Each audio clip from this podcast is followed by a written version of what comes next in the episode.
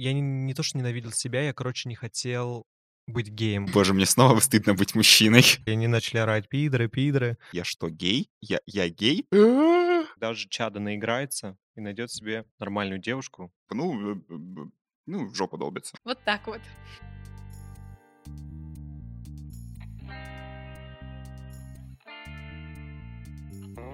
Привет, это «Разве секс?»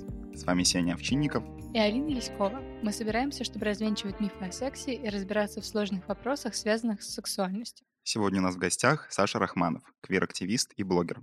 Привет, Саша. Привет, Саша. Привет, привет.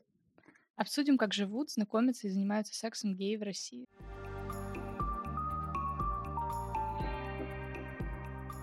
Давай немного поговорим о тебе, как когда ты понял, что ты гей, и как ты чувствовал себя по этому поводу?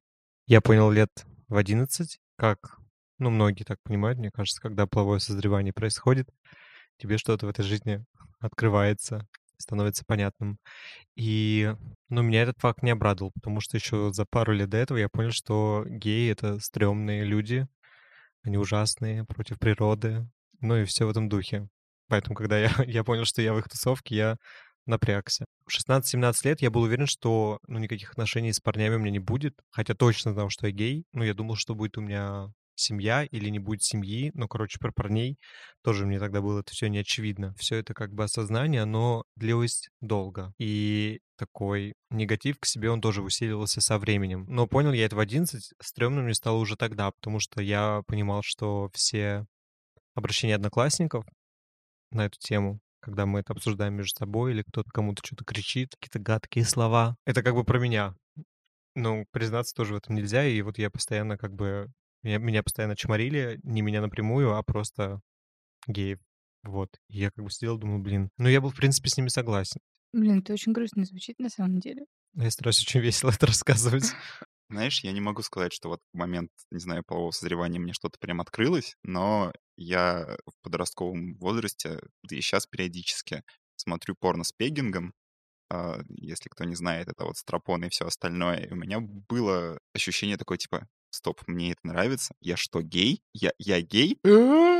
И то тоже примерно вот ощущение того, что, типа, я как бы, типа, а если это так, как мне с этим жить? Мне кажется, это мы что, до этого дойдем. Да. Но мне кажется, даже э, если ты хорошо относишься к геям сам по себе, ну и там в 11 лет ты хорошо к ним относишься, и ты, допустим, в этом разбираешься, как я, например, надеюсь, наши дети будут лучше в этом разбираться, то все равно оказаться геем не самая приятная история. Как, как, Да, как знаете, да. как толерантная мама все Типа- равно может расстроиться, что ребенок гей, только потому что она будет знать, через что ему придется проходить. Вот в этом дело. Но я тогда, конечно, об этом не думал. В 11 я просто охренел, думал, кошмар. Хочется верить, что когда-нибудь наступит... э, Светлая Россия будущего. Но не раньше 36 года. Но смотри, в какой-то момент, насколько мы понимаем, в твоей жизни что-то изменилось, изменилось какое-то твое ощущение по этому поводу, по поводу того, что ты гей. Ты подводишь меня к какой-то истории, которую я должен А, рассказать? Ну, Ты я... можешь прямо спросить. Ну, смотри, сейчас есть ощущение, что ты более... Ну, что ты по-другому относишься к тому, что э, ты гей. У тебя сейчас есть отношения с мужчиной. Ты ушел от вот этого, то, что у тебя будет семья. Ну, блин, типа, сори. если- Не-не, просто с мужчиной. Мы такие два пацана молодых, мне кажется. Обращение мужчина, оно Такое. как бы настолько вот э, обременено этим смыслом, типа мужчина или мужчина, Да, для меня вторым. что как бы когда ты говоришь, ну типа ты такой, ну с парнем, Блин, извините. Ну, я... ты просто Про- по мужчинам, я знаю, да, ты прям по мужчинам. Извините за ваш э, мини-аутинг. Давайте вернемся к тому вот вопросу, видимо, переломного отношения к Ну, да, принятию себя как гея, да? Что-то весь в твоей жизни начало меняться. Да, там довольно сложная история, ее как бы вообще в две минуты не расскажешь. Но я ходил в церковь, чтобы поменять свою ориентацию где-то в 16 лет. Я начал в 22. Я закончил и закончил с треском. Но я не, не то, что ненавидел себя, я, короче, не хотел быть геем. Очень хотел как-то, чтобы это все поменялось. Для этого какие-то всякие разные штуки пытался пробовать, но их не очень много. Вот, и в итоге я подумал, что вера — это самое лучшее, самый лучший способ, Бог меня может освободить. И ну, кончилось все это тем, что я очень сильно влюбился в парня. Ну и когда я уже влюбился, мне как бы стало не совсем до того, типа, правильно это или неправильно. Мне уже хотелось, чтобы я был с ним. Но даже когда мы в итоге начали отношения, а из церкви меня отлучили, запретили туда приходить, все равно я бы не сказал, что я был такой сразу доволен собой за минуту. Ну, типа такой ненавидел, ненавидел, а потом люблю. Ну, то есть так не было. И, наверное, еще где-то полгода, может быть, мне понадобилось времени, чтобы разобраться во всем этом и много всего прочитать, понять, переосмыслить. Ну, потому что у меня еще и всякая церковная культура в голове хорошо осела о том, что это грех и что я вообще в ад за это попаду, и мне было совсем туго пытаться от этого избавиться, и до сих пор я, наверное, еще над этим работаю, потому что я до сих пор думаю, что я пойду в ад, и что мне надо срочно что-то поменять в жизни. Кто знает, может быть, а, через 10 лет я такой, типа, не-не-не, все-все-все-все-все, я опять пойду в церковь.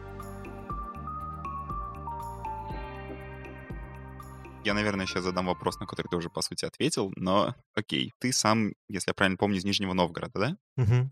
Нижний Новгород, конечно, не Москва и не Петербург, но все еще не самый маленький по российским меркам город. Да, он большой. Как понять и принять себя, если ты живешь вот в небольшом городе, тебе кажется, что ты один вот в своем окружении, кто сталкивается с вопросом ориентации, и тебе даже страшно об этом с кем-то поговорить, потому что кажется, что все вокруг осудят, родители, друзья, все. Ну, у меня примерно так и было, хотя я был в миллионнике, но это как бы обусловлено тем, что а, мне было 11, получается, лет 12-13 назад, и с интернетом было труднее. Сейчас, конечно, проще в плане всяких социальных сетей и всех движений, которые есть. И, ну, большая работа проводится. Я думаю, что по первым ссылкам в Гугле, ВКонтакте или в Инстаграме уже можно найти довольно много информации о том, что ты не один как минимум. Ну, мне кажется, надо, конечно, с каждым лично говорить, и надо просто помочь человеку понять, что ориентация это очень важная и большая часть жизни, но это обусловлено только тем, что на это обращается столько внимания в мире.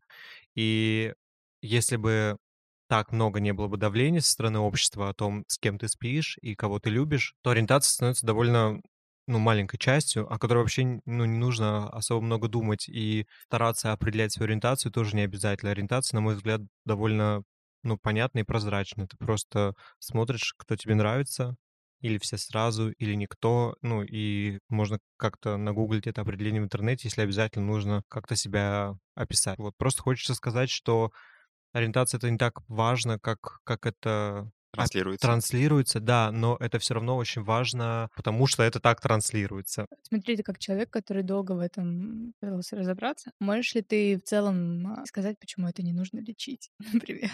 Что, Сень? Я очень грубо говорю? Нет, нет, нет, отлично говоришь. Я просто хотел э, сказать, что я не случайно пропустил этот вопрос, потому что у меня как раз в голове в этот момент э, вот снова сложилась эта фраза про то, что я уже не понимаю, как в 2020 году кому-то объяснять, что, типа, гомосексуальность не надо лечить или любую другую ориентацию не надо лечить. Это, ну, короче, вот, это все, что я хотел сказать. Вот либо есть люди, которые понимают, что это ок, и у них дальше не так много вопросов, ну, дальше не касаются просто, типа, любопытства и просто понимания, как другие люди живут. А есть люди, которым наша даже краткая и не очень краткая справка никак ну, это не объяснит. То есть просто разговор как раз про детали жизни, наверное, больше поможет. Но я думаю, что очень важно заметить, что я не очень много копался в этом, очень долго пытался от этого избавиться.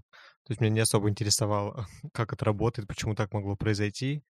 Но лечить не надо, мне кажется, просто потому, что геи никому не вредят. Ну, то есть э, и себе в том числе не вредят. То есть это не, не, не какое-то отклонение, как вообще болезнь можно, да, классифицировать. Она, наверное, как-то мешает жить либо тому, кто с ней живет, либо тому, кто рядом с этим человеком. Но гомосексуальность не болезнь, потому что она просто никому ничего не мешает. Я, я не думал, что это можно так, типа, взять коротко и изящно сказать. Ну, вот Алина думала, она и спросила, поэтому. А ты, а ты даже не дал попытаться.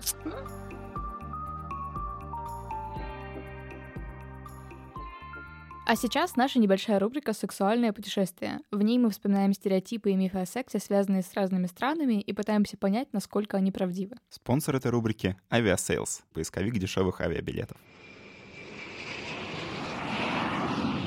Сегодня мы говорим о Японии. Это будет тяжко, потому что стереотипов столько, что даже не знаешь, за что браться. Слушай, ну мне кажется, одна из последних новостей это то, что молодые японцы больше не хотят заниматься сексом, вот это все. Слушай, я не уверен, что они не хотят заниматься сексом, скорее они не готовы тратить очень много времени на отношения. Да нет, там на самом деле просто неправильная трактовка э, исследования была. Да, но проблема с отношениями у них действительно есть, потому что как бы, культура и все еще вот остатки патриархального уклада мотивируют тебе очень много времени уделять уделять э, учебе, работе, при этом не мотивирует и не поощряет э, какое-то свободное и легкомысленное отношение к сексу. Ты вообще читал все, что происходит в Японии с сексом? О, господи, Сеня! Так, подожди, хорошо. А, я сейчас говорю именно о сексе, который происходит... Э, Между человеком, ну, в смысле, типа в паре. Да, да, скорее так. Ты, наверное, хочешь сказать про порнографию, минет-бары и вот это ну вот Ну да, всё. а как бы... Но это же услуга. То есть поход в минет-бар не считается безответственным и э, легкомысленным поведением и связью на одну ночь. Это не относится к этой категории. Сложный вопрос, потому что, с одной стороны, да, с другой стороны, я скорее имел в виду просто свободные отношения, одноразовый секс с другим равноправным партнером, которому ты не платишь за это, вот, и так далее. Я об этом ничего не знаю, поэтому мне придется поверить тебе на слово. Ладно, мы уже начали говорить про повсеместную порнографию, давай уже скорее о ней. Ой, слушай, повсеместная порнография — это очень тяжелая тема, потому что то, почему ее очень много, и то она какая, это вопрос вообще того, как развивается японское общество.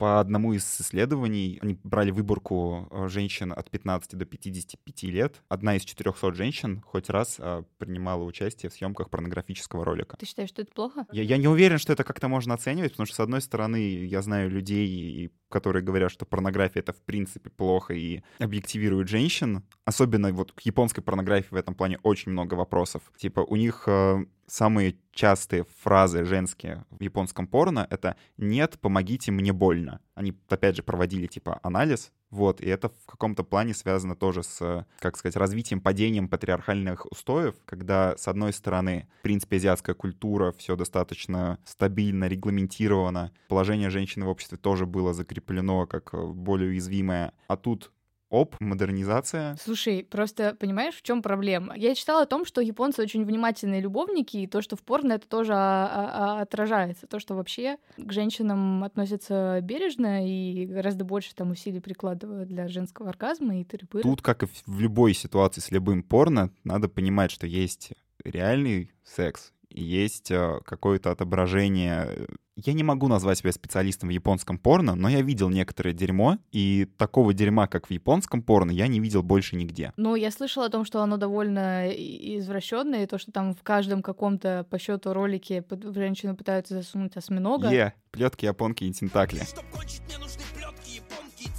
Тентакли — это, если что... Огромные щупальца, которые чаще это всего именно... символ, да. Да, и которые чаще всего именно насилуют. Блин, слушай, ну тут правда очень много. Тут можно и про йой поговорить, и про то, что, с одной стороны, они э, стараются замазывать половые органы. А с другой стороны, сама по себе порнография супер распространена. Там куча комиксов, которые э, читают люди всех возрастов. Они все с эротическим и порнографическим да. подтекстом. Да очень много с порнографическим, причем тоже очень много таких формальных запретов, достаточно странных. Самый такой жесткий запрет, чтобы не было видно лобковых волос. Слушай, я об этом ничего не знаю, но я думаю, что важно сказать в целом про, про традиционную сексуальную культуру в Японии и то, что это никогда не было там запретной табуированной темой. Секс не был, а порнография была. Как минимум со второй половины XIX века были запреты на именно порнографию.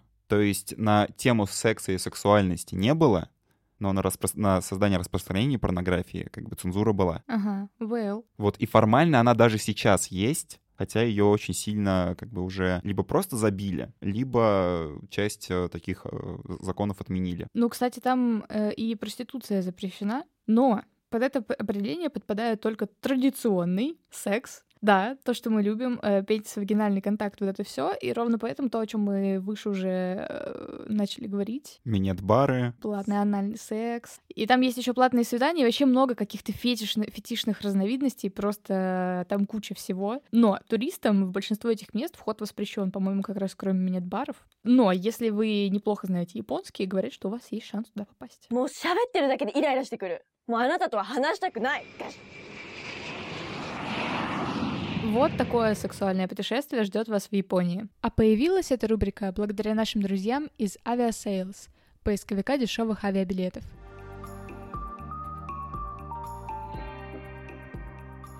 А ты сам когда-нибудь сталкивался с тем, что тебя ущемляли в чем-то вообще с какими-то проблемами? э, просто вот из-за того, что ты гей? Да, конечно. Да, сталкивался. Но были моменты именно из проявлений. Несколько раз, а, ну вот один раз меня побили, но не сильно, и один раз э, хорошо так зажали, но как-то было на довольно оживленной улице, поэтому как-то мы, видимо, договорились, и я ушел. Довольно часто мне могут что-то в спину кричать. э, Вот из последнего две недели назад дети реально типа лет 11-12, которые не должны были вообще, видимо, нас видеть, но они нас увидели, откуда уже все знали. Они нас спросили, так через пол улицы, вы геи? А, можно говорить нескромный вопрос? Я говорю, нельзя. Он такой, вы геи? И, а мы как раз же мимо них проходили, мы просто ушли, ничего не ответили, они начали орать пидоры, пидоры. И, Кандидаты в выборы. Сорян. и мы ушли, я показал им фак, у меня был такой длинный нарощенный ноготь со стразами. Красиво. Да, ну, а мы еще так выглядели, знаете, таких винтажных пиджаках оба были. Я не знаю, куда мы так вырядились. Это, по-моему, просто ходили за какой-то посылкой, но это был карантин, поэтому мы как, как на бал Знакомо, собрались. знакомо. Да, и мы выглядели так это суперски. И с таким можно довольно часто столкнуться, но проблема больше в том, что ты постоянно находишься в каком-то напряжении и страхе, и вот это напряжение, оно тебя преследует гораздо чаще, чем какие-то реальные последствия. И я не хочу сказать, что вероятность того, что тебя изобьют на улице, она, конечно же, очень низкая. Но если ты знаешь, что кого-то из твоих друзей избили, или тебя когда-то избили, ты уже нервно оглядываешься, и тебе страшно идти. То есть э, я бы не сказал, что очень много, правда, со мной такого происходит, но из-за того, что это происходит хоть иногда, или это происходит с кем-то из моих близких, я постоянно на нервиках. Давай про стереотипы. Да, давай э, прям пойдем по просто по списку самых распространенных стереотипов. Ты хотя периодически одеваешься эпатажно, ты красишь ногти, и есть определенно существует такой стереотип, в котором все геи, они обязательно там красятся и что еще, Сень, вот э, Ну, мне кажется, ты как? больше понимаешь об этом. Вау, любопытно. Но в так, том плане, что какие, какие у мужчин стереотипы о геях? Ну, то, ну что... да, да, мне кажется, это больше история про мужские стереотипы о Ну геях, да, это, это, как бы это про манерность, какую-то жеманность. Ну, Не знаю, про то, что вообще как бы когда ты гей, это значит, что ты намного более феминный, чем среднестатистический мужчина, что ты там хочешь носить, простите, женскую одежду. Почему простите? Это что, что, что это выскочило сейчас? Маскулинность, да? А, что ты хочешь носить женскую одежду или там мужскую одежду, но стилизованную под женскую, вот, вот это вот все. Есть же даже фраза «М, «напидорасился». Я не знал. Извините. Я же говорю, Сеня больше шарит в этом. Боже, мне снова стыдно быть мужчиной.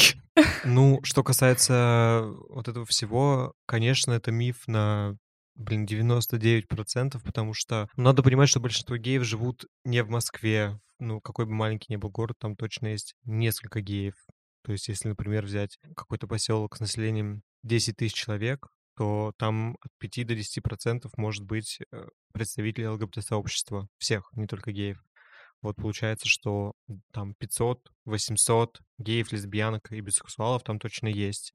Это много. Что касается одежды и самовыражения какого-то более яркого, я, я бы не сказал, что я одеваюсь эпатажно. Вот так я одеваюсь. Не- Ну, да-да-да. относительно среднестатистического мужика. То есть, на самом деле, тут то, что Нет, у тебя маникюр, это просто- уже как бы эпатажно. Не, Вот. маникюр, да, но я про одежду имел в виду. Да. Я просто отослала к истории, которую ты рассказывал, где вы были в винтажных Ну, там был халатах, пиджак, да, такой. да, ну, то есть, в общем, что-то такое более... Ну, Ну, в общем, ориентация сама по себе не дает тебе какого-то исключительного чувства стиля. Короче, может быть, это вопрос, опять же, репрезентации, какого-то такого искажения, что геи, которые одеваются так ярко, стильно, их просто более заметно, и они как бы, ну, чаще, может быть, заявляют о том, ну, о своей ориентации. Да, да, да. Как раз а, дело в том, что видно именно тех, кто ярче. Ярче те, кто, например, богаче. То есть, когда у тебя есть деньги, когда у тебя есть время, когда ты, например, артист или кто угодно, ты, конечно, можешь уже выглядеть более эпатажно, и тебе больше прощается. Теперь давай, наконец, о сексе. Давай, да. Перейдем, наконец, к части по теме нашего подкаста. И тоже начнем со стереотипов, потому что есть мне кажется, это очень большой такой стереотип. Это то, что во всех э, гомосексуальных парах кто-то как бы должен быть в роли мужчины, а кто-то в роли женщины. И конкретно по теме гей-культуры есть вот эта история, то, что в каждой паре есть четко зафиксированный верхний и четко зафиксированный нижний, что звучит Ну, такое. не очень, да. Развей нам этот миф, пожалуйста. Или не развей, тут как ну пойдет. да. Ну, мне тоже сложно, наверное, будет сказать за все гей-сообщество, но по опыту того круга, с которым я общаюсь, это, конечно, миф, и есть отдельные парни, которые предпочитают ту или иную роль, и, наверное, есть случаи, когда встречаются такие люди, и они вот спят только так. Но мне кажется, что, во-первых, предпочтения именно в сексе, они довольно гибкие. Мне кажется, есть стереотипчик про то, что, короче, геев привлекают абсолютно все мужчины, и они типа не могут не флиртовать. Ну, это точно бред, конечно. Надо просто переложить на обычных людей, на обычную пару, на обычного человека и попытаться разобраться, почему, если гетеросексуального человека привлекают не все, почему гомосексуального человека должны привлекать абсолютно все. Другое дело, что это больше про либидо, скорее, да, чем про ориентацию. И еще важный момент, что, опять же, геи, мне кажется, гораздо более открыты ко всем этим типа экспериментам или что-то в этом духе. Не то, что к экспериментам, они, короче, в глазах многих людей уже такие падшие люди, понимаете, да, о чем я? Поэтому им не так стрёмно иметь какое-то большое количество сексуальных контактов, которые в обычных случаях, ну, наверное, больше про женщин, да, сейчас порицается. У меня такой вопросик. Я, собственно, когда готовился к записи, я написал своему знакомому гею, чтобы спросить, что его бесит. Там, не знаю, стереотипов, еще из чего-то. Это было не самый эффективный разговор в плане стереотипов, но потом в какой-то момент мне э, прилетел вопрос, типа, я тут как бы с парнем задумываюсь о тройничке. Если что, напиши. Вот, я такой, типа, спасибо, конечно, я просто пока не совсем э, разобрался со своей хрупкой гетеросексуальностью, но, как бы, если что, зовите, посмотрим, типа, друг на друга хотя бы там, ну, просто вживую. И у меня в связи с этим вопрос. Вот если вдруг мне придет в голову, что я хочу попробовать с парнем или парнями, и я при этом максимально выключен из гей-культуры, что мне нужно знать, чтобы максимально не облажаться? Ну, чтобы облажаться минимально, давай так. Смотря, что ты хочешь попробовать. Ам, ну, смотри, как бы одно дело там поцеловаться с парнем, тут все понятно. Да, Как бы почистить пла- зубы. пла- плавали, знаем. А дальше-то уже все непонятно, типа вот ты как бы оказываешься с парнем в одной комнате, типа ну вот вы раздеваетесь, что, что дальше, что что делать? Мне кажется, что все примерно интуитивно, по принципу пестиков и тычинок. И я думаю, что это не очень сильно отличается от секса парня с девушкой. И единственное, может быть, немного сложно заранее угадать, кто в какой роли хочет быть, особенно если вы мало знакомы. Ну, я думаю, что есть смысл это уточнить. Ну, мне кажется, вообще разговор — это ключ к хорошему сексуальному контакту до самого контакта. Поэтому просто какие-то вещи надо обсудить. И я думаю, что если у тебя никакого опыта не было, то хорошо бы тоже это проговорить заранее. И я думаю, что партнер направит тебя куда лучше, чем я, потому что он хотя бы будет знать, что вы там собираетесь делать. А ты из этого выпуска решил для себя какую-то практическую информацию вынести, да, Сеня? Ну, кто знает, кто знает, как бы время идет, Ты не а молодеешь. я не молод. Да, да, да, как бы live fast, да, young. Окей, у меня тогда такой вопрос, он тоже, наверное, не очень изящный, просто, ну, опять же, немного стереотипно. Каждый раз, когда речь заходит про геев, рано или поздно все как бы сводится к тому, что «М, долбежка в жопу. Почему мы, типа, когда говорим про геев, так э, зациклены, типа, вот на анальном сексе, в то время, когда мы говорим про гетеросексуальные пары, мы давным-давно поняли, что, типа, все далеко не, не вертится это мы. вокруг... э, Ну погоди, но это мы. Те люди, которые думают, что гей — это исключительно долбежка в жопу, мне кажется, они про гетеросексуальные пары думают, что...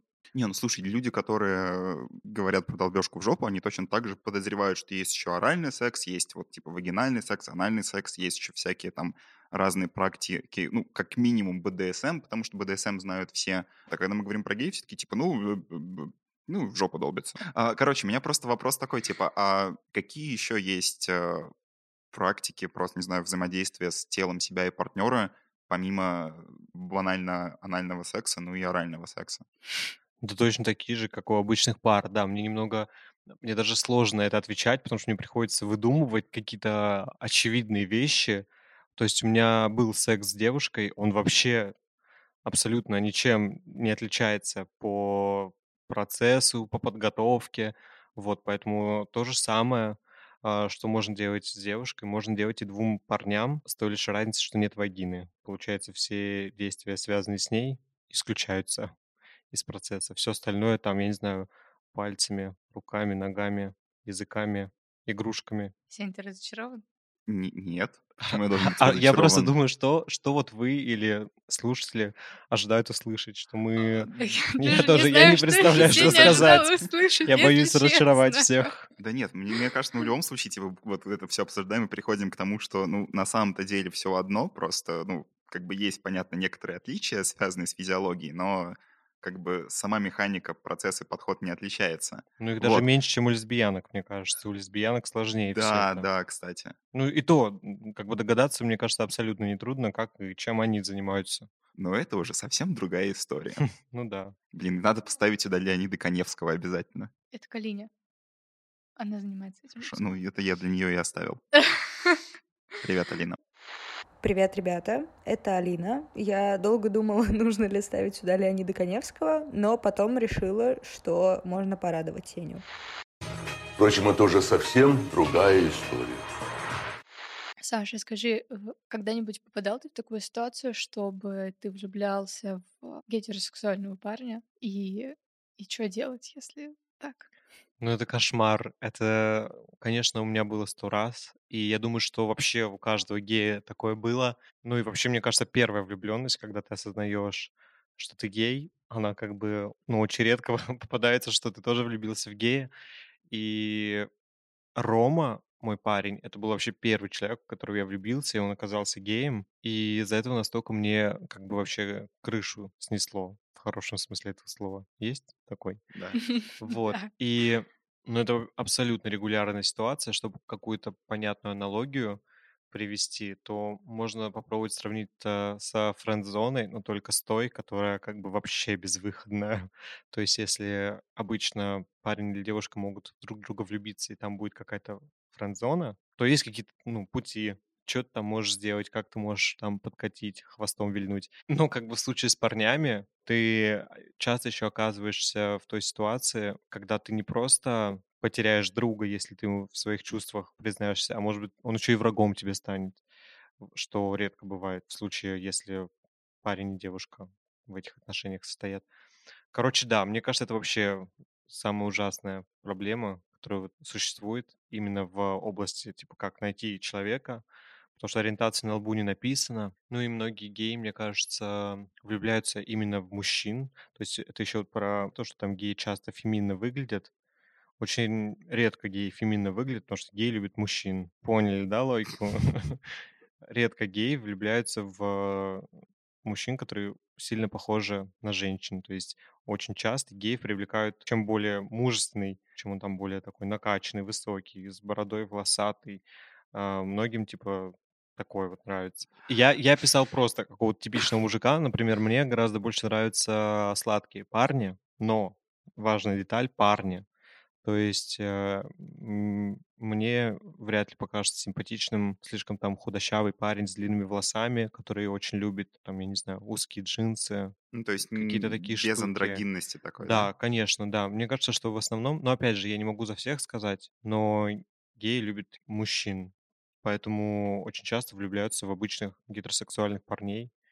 Но при этом, судя по всему, чем чем более мужественный человек, тем сложнее вообще уточнить. Да, но это вообще не значит, что нет мужественных геев. Полно огромных бородатых качков.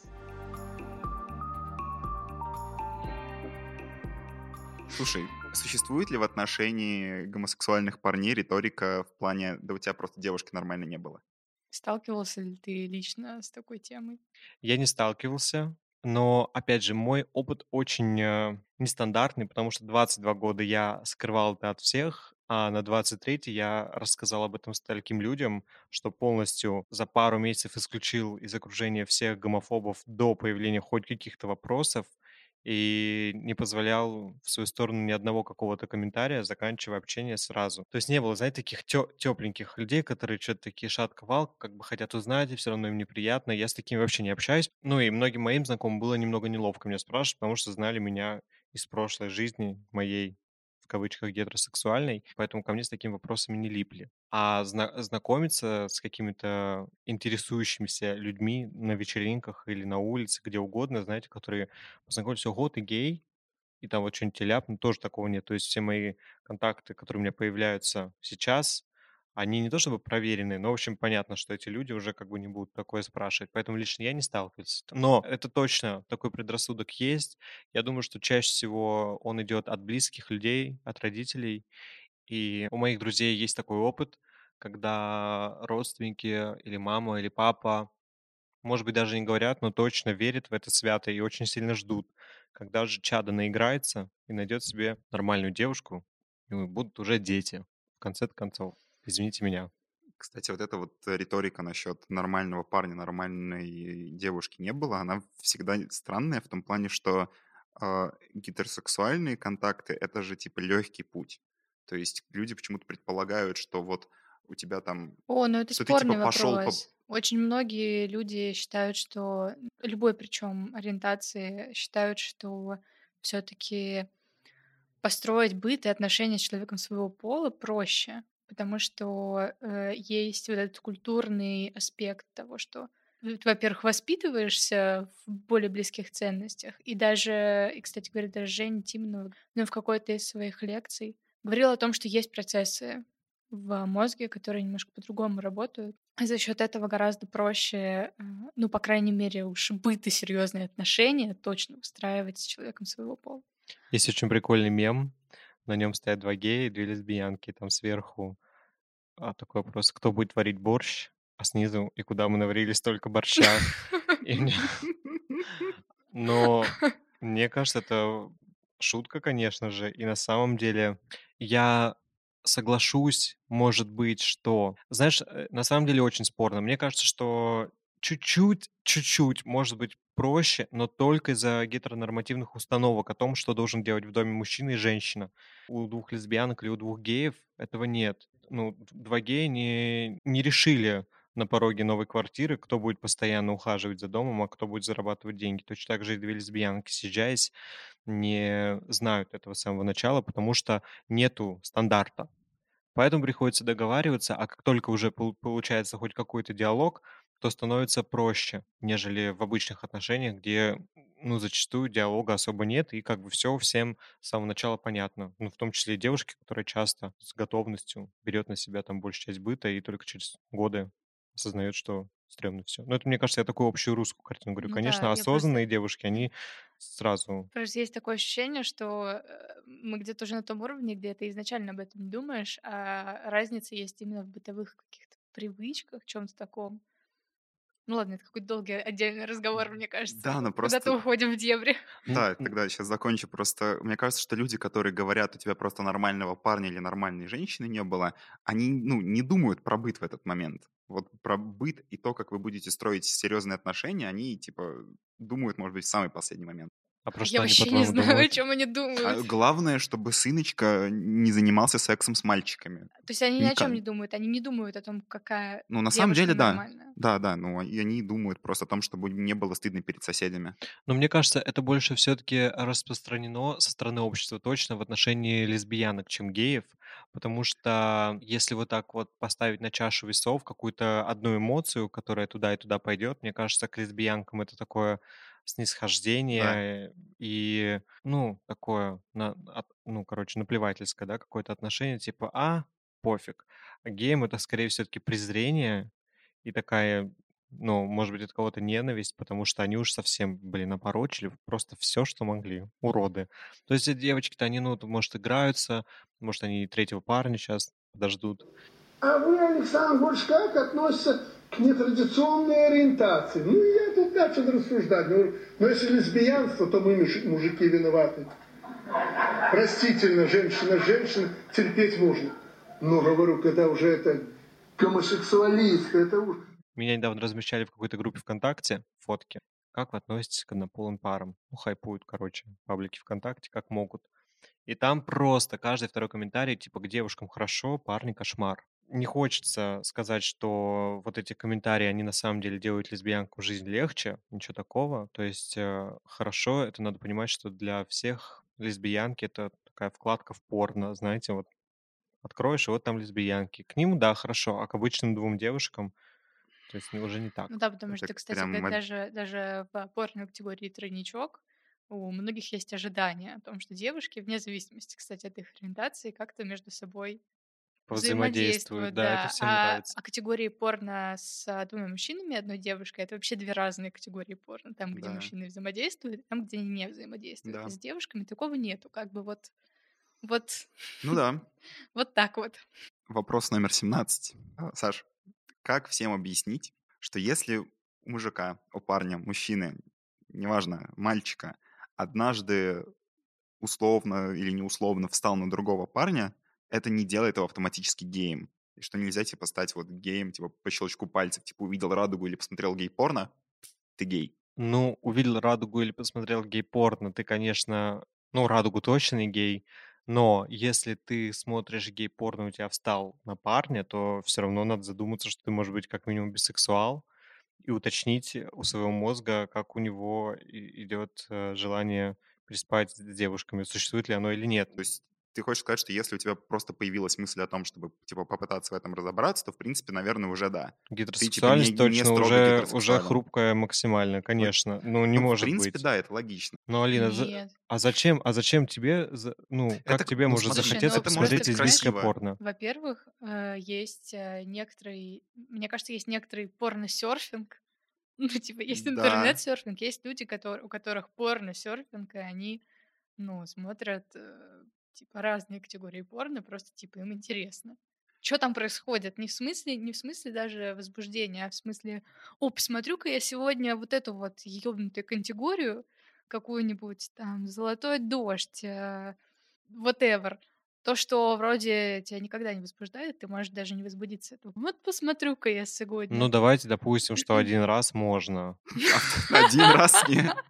Окей. один раз не считается. Нет, ну смотри, есть же, типа, достаточно много, ну, по, по рассказам вот моего окружения, достаточно много вполне себе гетеросексуальных девушек. Тут вполне себе, потому что спектр это широкий, ты никогда не знаешь, типа, в какой-то его части. Которые смотрят Которые смотрят гей-порно, чтобы гей-порно. посмотреть на красивых мужчин. И потому что гей-порно достаточно сильно отличается как бы вообще по тому, как оно снято и по тому, как там люди взаимодействуют друг с другом, от такого классического гетеросексуального порно, где просто есть женщина, которую ебут, и типа плевать, типа, насколько это там кому нравится, и мужика там обычно особо не показывают. Это а да. тут два как бы человека, два обычно красивых парня, внимательные и нежны друг к другу. Мне нравится. Мне не нравится гей-порно. Ну, вот обсудили. Ну, мне кажется, что Что, что если ты такое смотришь, то надо об этом задуматься, а дальше ты сам все про себя поймешь.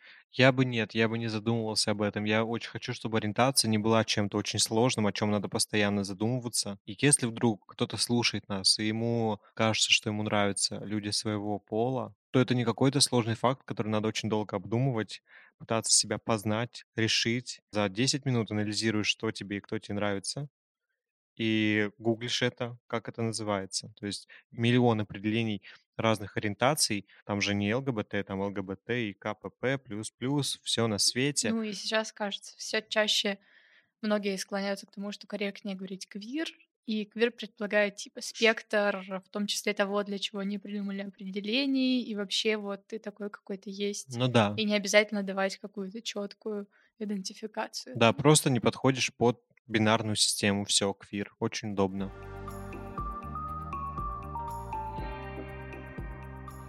Саш, спасибо, что поговорил с нами. Да, Было и вам прикольно. большое спасибо. Мне тоже. На этом все. С вами был подкаст «Это разве секс?». Ставьте нам оценки и пишите комментарии. Это помогает другим людям узнать о нас. Свои предложения и вопросы пишите нам на почту или в Telegram-бот. Все контакты можно найти в описании подкаста. А также напоминаем, что у нас есть Patreon. Там вы можете поддержать нас подпиской, получить ранний доступ к выпускам, ну и кое-что еще. Не бойтесь своих желаний и не забывайте о контрацепции.